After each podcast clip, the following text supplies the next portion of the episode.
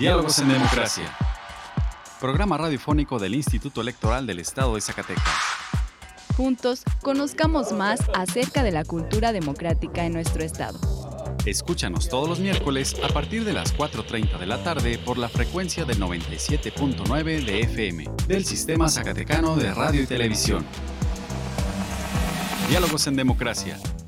Esto es Diálogos en Democracia. La pluralidad como lenguaje único donde todas las voces sean escuchadas. Diálogos en Democracia. Programa radiofónico del Instituto Electoral del Estado de Zacatecas. Un acercamiento a la diversidad de ideas y pensamientos. Comenzamos. Diálogos en Democracia.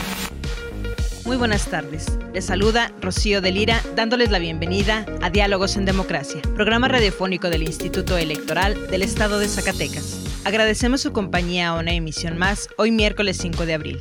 En el programa de hoy, escucharemos la segunda parte de una entrevista que tuvimos con el vocal ejecutivo de la Junta Local del INE en Zacatecas, el maestro Matías Chiquito Díaz de León, sobre la suspensión de la reforma electoral que dictaminó la Suprema Corte de Justicia de la Nación. También tendremos dos cápsulas informativas sobre actividades recientes que ha realizado la Comisión de Paridad entre los Géneros, además de las últimas noticias en materia electoral. Vamos pues a nuestra primera sección de efemérides.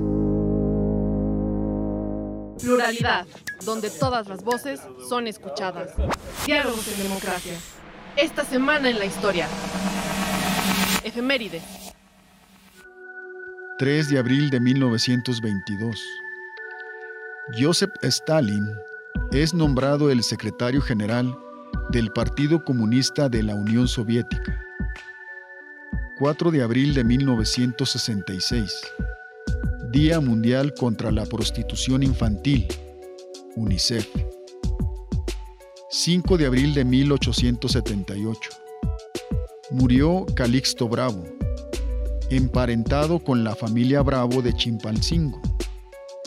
Durante la Guerra de Independencia, combatió bajo las órdenes de Morelos y décadas después participó en la defensa contra la invasión estadounidense de 1846 a 1848. Fue reconocido como el último sobreviviente de la época de la independencia. Y por primera vez un voto cuenta lo que la historia se negó a contar. 6 de abril de 1952. Ante una manifestación de aproximadamente 20.000 mujeres en la Ciudad de México, el candidato Adolfo Ruiz Cortines prometió otorgar el sufragio femenino sin restricciones, lo que se haría realidad durante su mandato. de manos se levantan, hermanas mías, la historia va a empezar.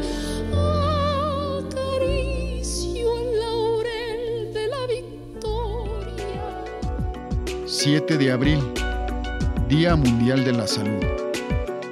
8 de abril de 2002. Muere la actriz sonorense María Félix, reconocida como una de las figuras principales del cine mexicano. Entre sus películas destacan Doña Diabla, Enamorada y Río Escondido. 9 de abril de 1865. El general confederado Robert E. Lee se rinde ante las fuerzas de la Unión, lideradas por el general Ulises S. Grant. Termina la Guerra Civil Norteamericana. La libertad de elegir y decidir es solo nuestra. Diálogos en democracia. Diálogos en democracia. Conversando con personalidades del ámbito político electoral. Entrevista. Escuchemos ahora la segunda parte de la entrevista con el vocal ejecutivo de la Junta Local del INE en Zacatecas, el maestro Matías Chiquito Díaz de León. Maestro, en tanto la Suprema Corte de Justicia de la Nación no resuelva la controversia constitucional que interpuso el INE antes de la primera semana de junio de este año, ¿no corre ningún riesgo la preparación del proceso electoral 2023-2024? Absolutamente ninguno. ¿Qué podría darse? Si la Suprema Corte de Justicia se pone a trabajar, es diligenciosa y resuelve estos asuntos antes de, la primera semana o a más tardar la primera semana de junio, pues ahí habría que ver los rumbos que la Corte tome. Una posibilidad es de que declare la inconstitucionalidad del decreto y que no se aplica en definitiva, no se aplicaría. Pero para que eso ocurra, se requieren ocho votos. El Pleno de la Suprema Corte son 11 votos, 11 ministros, ministras, para que una ley pueda decretarse inconstitucional en la vía de la controversia o de la acción de la inconstitucionalidad y para que esa declaratoria tenga efectos generales se requieran ocho votos. Podríamos llegar a que sí declaran la inconstitucionalidad, pero si no son ocho votos, la declaratoria no, no, no tiene efectos generales. Podría ser que se quede en el, camino, que concluya, podría la Corte concluir que de, no sé, de 200 artículos modificados, 100 sí pasan y 100 no pasan, podría ser una declaratoria parcial de inconstitucionalidad. Digo, en el, en el plan B no todo es inconstitucional. Creo que en el plan B hay disposiciones que inclusive contribuyen al fortalecimiento del servicio profesional electoral, por ejemplo, pero tomados en conjunto, pues sí son destructivos. Si la Corte quiere entrarle artículo por artículo, podría ser una discriminación y decir cuáles sí pasan y cuáles no. O puede tomar una determinación general y decir va todo para atrás. Todo el decreto en su conjunto se declara inconstitucional. Por ejemplo, yo le diría, va en el paquete, va la ley general del sistema de medios de impugnación. Creo que la nueva ley de medios, que se publica el 12 de marzo, es más funcional que la ley anterior. Pero como va en el paquete, pues también ya se, se dejó sin aplicación. Hay en el Tribunal Electoral infinidad de juicios electorales, juicios electorales que son creados a partir de esta nueva ley, que al quedar sin aplicar esa nueva ley, pues tendremos que regresar a un esquema anterior. Tal vez quien promueve un juicio electoral, el tribunal lo tenga que resolver ya no como juicio electoral, sino como juicio de protección de derechos o como recurso de apelación, etcétera. Sí se modifica pues el estatus jurídico, pero bueno, resumiendo, la Suprema Corte tendría un primer tiempo de aquí a la primera semana de junio para decidir si el plan B es constitucional o no. Si la Corte decide que sí es constitucional, que está conforme a la Constitución, pues hay que aplicarlo en el 23-24. Pero si decide que es inconstitucional, pues no habrá aplicación del mismo, tendrá que regresar al legislativo. Y si la Corte no resuelve más tarde la primera semana de, de junio, la primera semana de junio, pues nos vamos al proceso electoral 23-24 con la legipe vigente hasta antes del 2 de marzo. Es decir, aplicaríamos las mismas reglas del juego de 2021 para 2023-24, que es, creo yo, lo más posible. nos queda abril y mayo. No sé si los ministros sean tan acuciosos de trabajar todos los días y horas hábiles, no creo. Entonces, en el cúmulo, cúmulo, de impugnaciones que hay. Además, usted sabe que los abogados siempre estiran los juicios. El juicio se les puede hacer agrario, ¿no? Los juicios agrarios duran hasta 30 años. Entonces, si llegamos a la primera semana de junio y no hay resolución de la Corte, el plan B queda suspendido y no se aplicaría en el 23-24. Toda esta controversia en Zacatecas se mantiene en la estructura del personal del Servicio Profesional Electoral. Pues sí, ya estábamos siendo maletas, ya estábamos tomando rumbo, pero bueno, la suspensión de, la aplicación del plan B, pues nos restaura al 100% en la funcionalidad.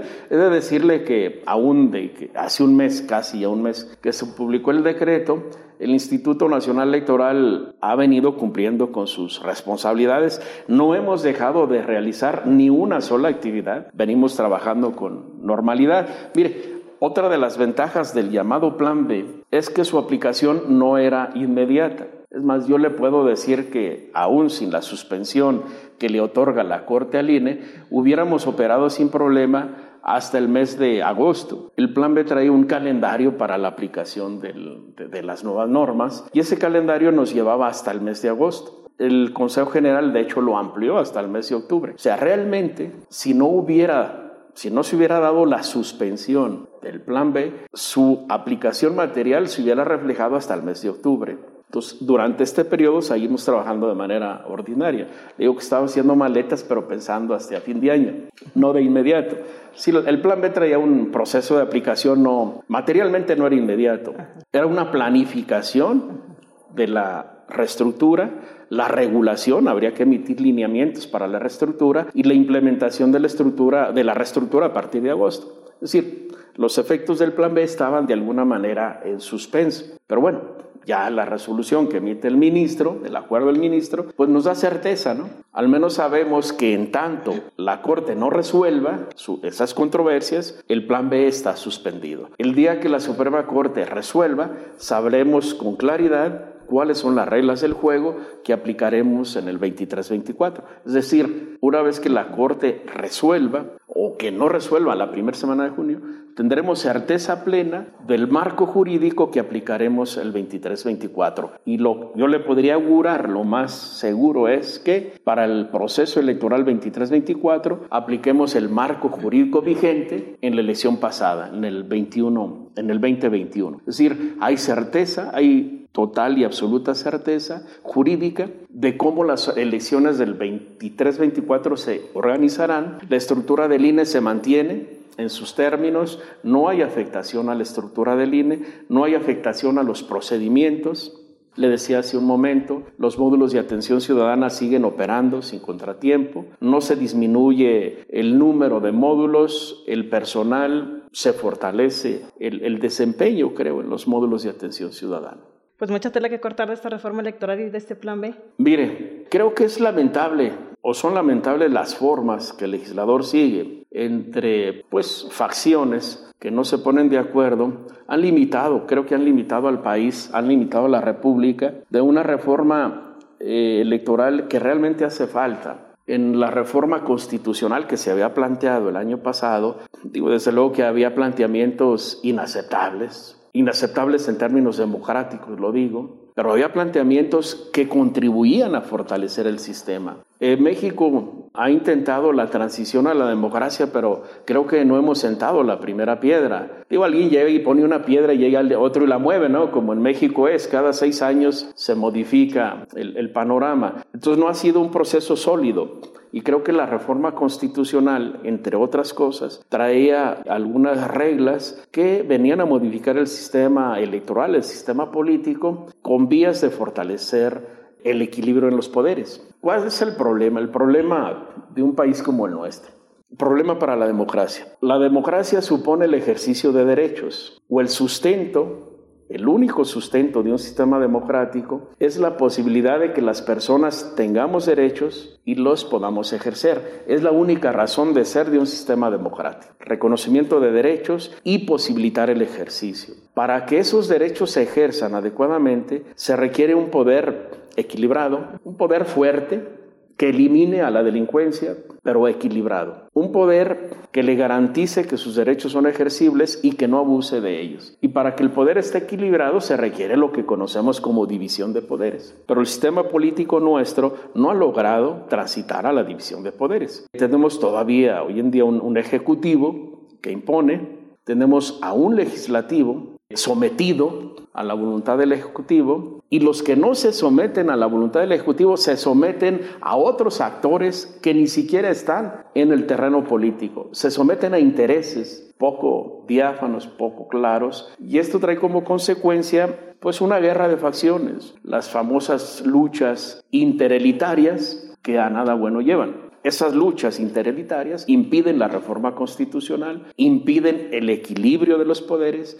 y impiden el desarrollo del proceso democrático. Quien crea que hacer elecciones es hacer democracia, pues está equivocado. Y una mala apreciación de la democracia nos lleva a un ejercicio indebido de la democracia. El sustento de la democracia no son las elecciones, o no solo son las elecciones. El sustento de la democracia es la posibilidad del ejercicio de derechos fundamentales. Esa es la clave de la democracia. Bien, pues información bastante completa, muy importante y muy bien explicada para toda la ciudadanía. ¿Algo más que desea agregar sobre el tema? Agradecerles el espacio y, mire, alertar siempre a quienes eh, tenemos la posibilidad de ejercer derechos político-electorales, quienes tenemos una credencial para votar. Digo, la credencial no es solo para identificarnos, desde luego que nos garantiza un derecho fundamental que es el derecho a la identidad, pero como ciudadanos tenemos que ser personas actuantes, no podemos solo ver y dejar pasar, necesitamos ser auditores del ejercicio del poder público. Lo que el poder público haga o deje de hacer nos va a afectar. Estemos ahí o no, nos va a afectar. Y más vale que estemos para saber hacia dónde vamos. Claro que sí. Bueno, pues muchas gracias, maestro, por la entrevista. Gracias, gracias a usted. Saludos siempre a Diálogos en Democracia, saludos a su auditorio y muy buenas tardes. Gracias. Representando el libre derecho a la elección. Diálogos en Democracia. ¿Te interesa conocer más sobre las elecciones?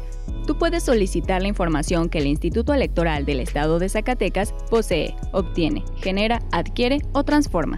Consúltala en la página del IES. Puedes solicitarla también en el correo transparencia.ies.org.mx o a través de la Plataforma Nacional de Transparencia. Si tienes alguna duda, comunícate al teléfono 492-92-20606, extensión 650. El acceso a la información pública es gratuito y es tu derecho. Ejércelo.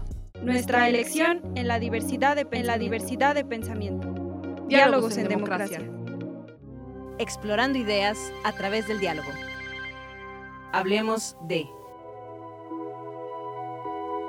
La Dirección de Paridad entre los Géneros realizó el taller Violencia Simbólica hacia las Mujeres, dirigido a estudiantes de la Universidad Tecnológica del Estado de Zacatecas, con el objetivo de que las juventudes identifiquen la violencia simbólica, así como la digital, y el impacto negativo que inhibe la participación política de las mujeres en el acceso a los espacios de poder público. En el taller, las y los estudiantes participan y analizan la violencia simbólica que se normaliza socialmente para que la visibilicen, entiendan y aprendan a dejar de vivir con estos patrones de conducta donde las personas son consideradas objetos desechables, donde su cuerpo puede ser utilizado con los fines de cualquier persona.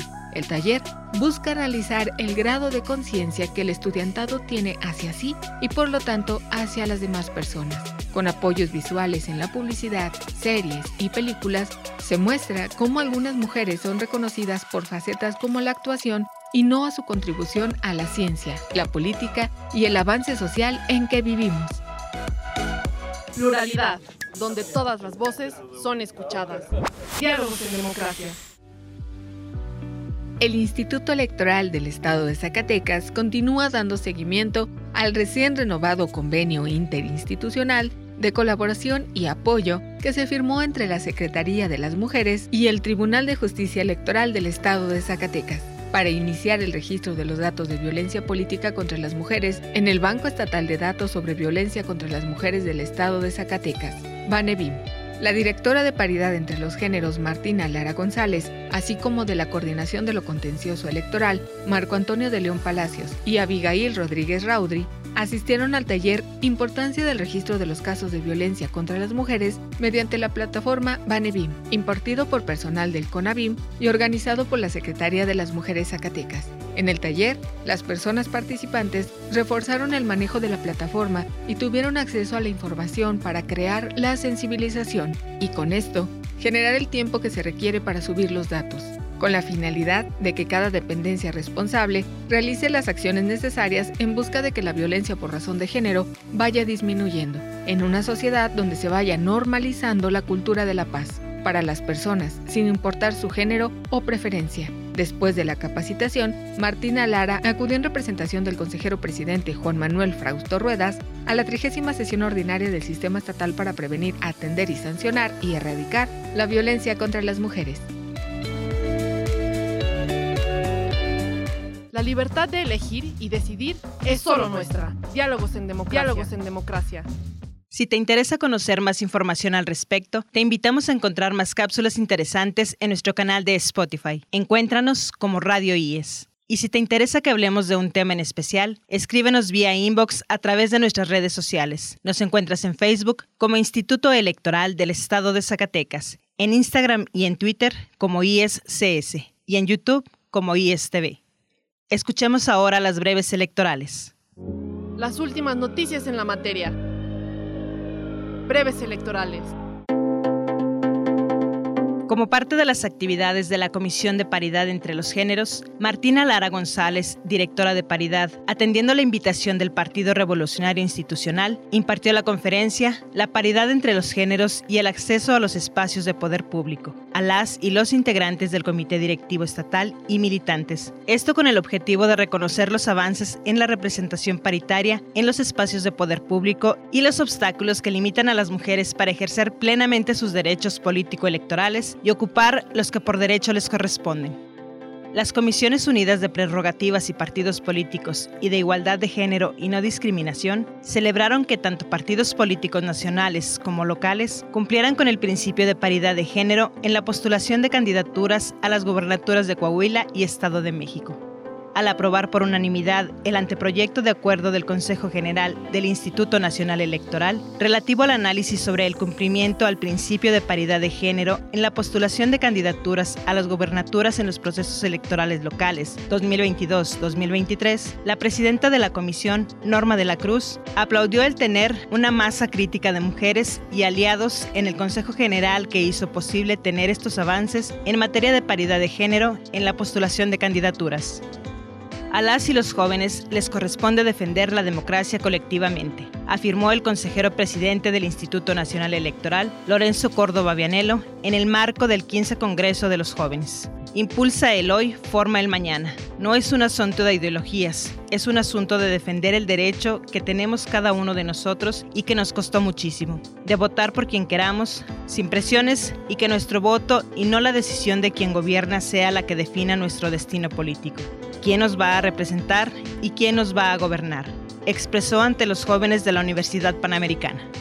El Consejo General del Instituto Electoral del Estado de Zacatecas, en sesión extraordinaria, aprobó la designación de las personas que resultaron ganadoras del concurso público 2022-2023 para ocupar cargos y puestos del Servicio Profesional Electoral Nacional del Sistema de los Organismos Públicos Locales Electorales. Las personas designadas son Fátima Yanet Cárdenas Rodríguez, Sabrina Cecilia Madrid Rodarte, María Elena Esparza Alvarado y Perla Damayanti Santana Esparza en los cargos de técnica de lo contencioso electoral electoral, técnica de organización electoral y dos técnicas de prerrogativas y partidos políticos, respectivamente.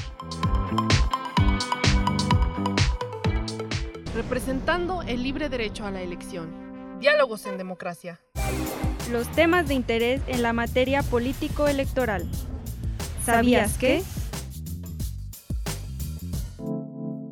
Con la realización del panel Sentencias Marco en defensa de los derechos político-electorales de las mujeres en los municipios, el INE concluyó la serie de paneles en conmemoración del Día Internacional de las Mujeres. En el encuentro, la consejera del INE, Norma de la Cruz, hizo un balance de las aportaciones realizadas en los cuatro paneles que tuvieron el objetivo de visibilizar el escenario al que se enfrentan las mujeres cuando participan en los espacios de toma de decisión en el país. Además, reiteró el compromiso del instituto para seguir trabajando en la erradicación de la violencia contra las mujeres y ofrecerles atención oportuna. Seguiremos trabajando por visibilizar e impulsar acciones que permitan a las mujeres participar y compartir en condiciones de igualdad y libres de violencia. A todas las mujeres que nos escuchan, les reitero que nuestras obras, que pueden acercarse a sus autoridades electorales y ante cualquier situación de violencia política en razón de género, estamos aquí y estamos reforzando las alianzas institucionales para brindar más y mejor atención. La consejera Adriana Favela señaló que aún hay un tema pendiente en la violencia contra las mujeres, sobre todo en el ámbito municipal.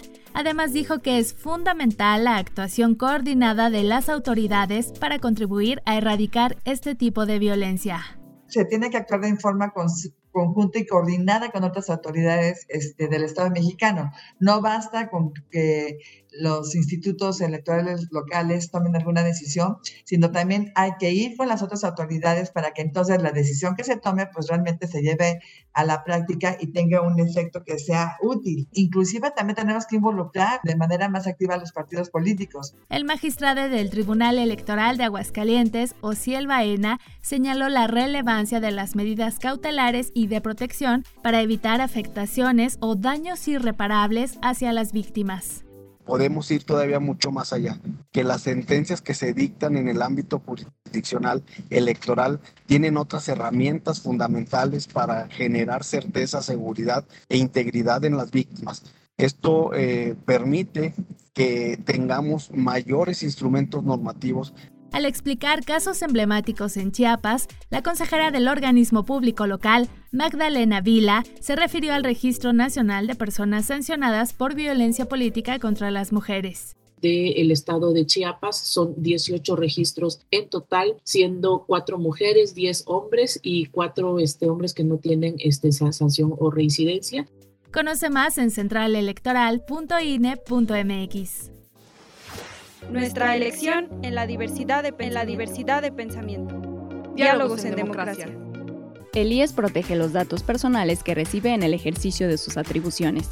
Un dato personal es toda aquella información que permita identificar a una persona. Si no estás de acuerdo con el tratamiento de tus datos personales, puedes ejercer tus derechos de acceso, rectificación, cancelación u oposición. El procedimiento es sencillo y gratuito.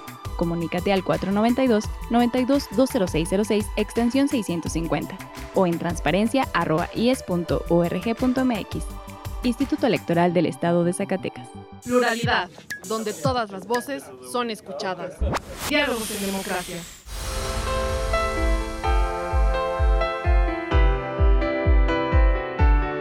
Estimados radioescuchas, hemos llegado al final de esta emisión. Agradecemos su compañía en esta tarde y esperamos nos vuelvan a escuchar el próximo miércoles en punto de las 4.30 de la tarde. Agradecemos a Radio Zacatecas el apoyo para la difusión de este programa. También agradecemos el apoyo y acompañamiento de Antonio Castro, Horacio Rodríguez y Virginia Perusquía. Se despide de ustedes Rocío de Lira, deseando que tengan una excelente tarde. Esto fue Diálogos en Democracia. Un espacio del Instituto Electoral del Estado de Zacatecas para la promoción del diálogo y la cultura democrática. Te esperamos en nuestra próxima edición. Diálogos en Democracia.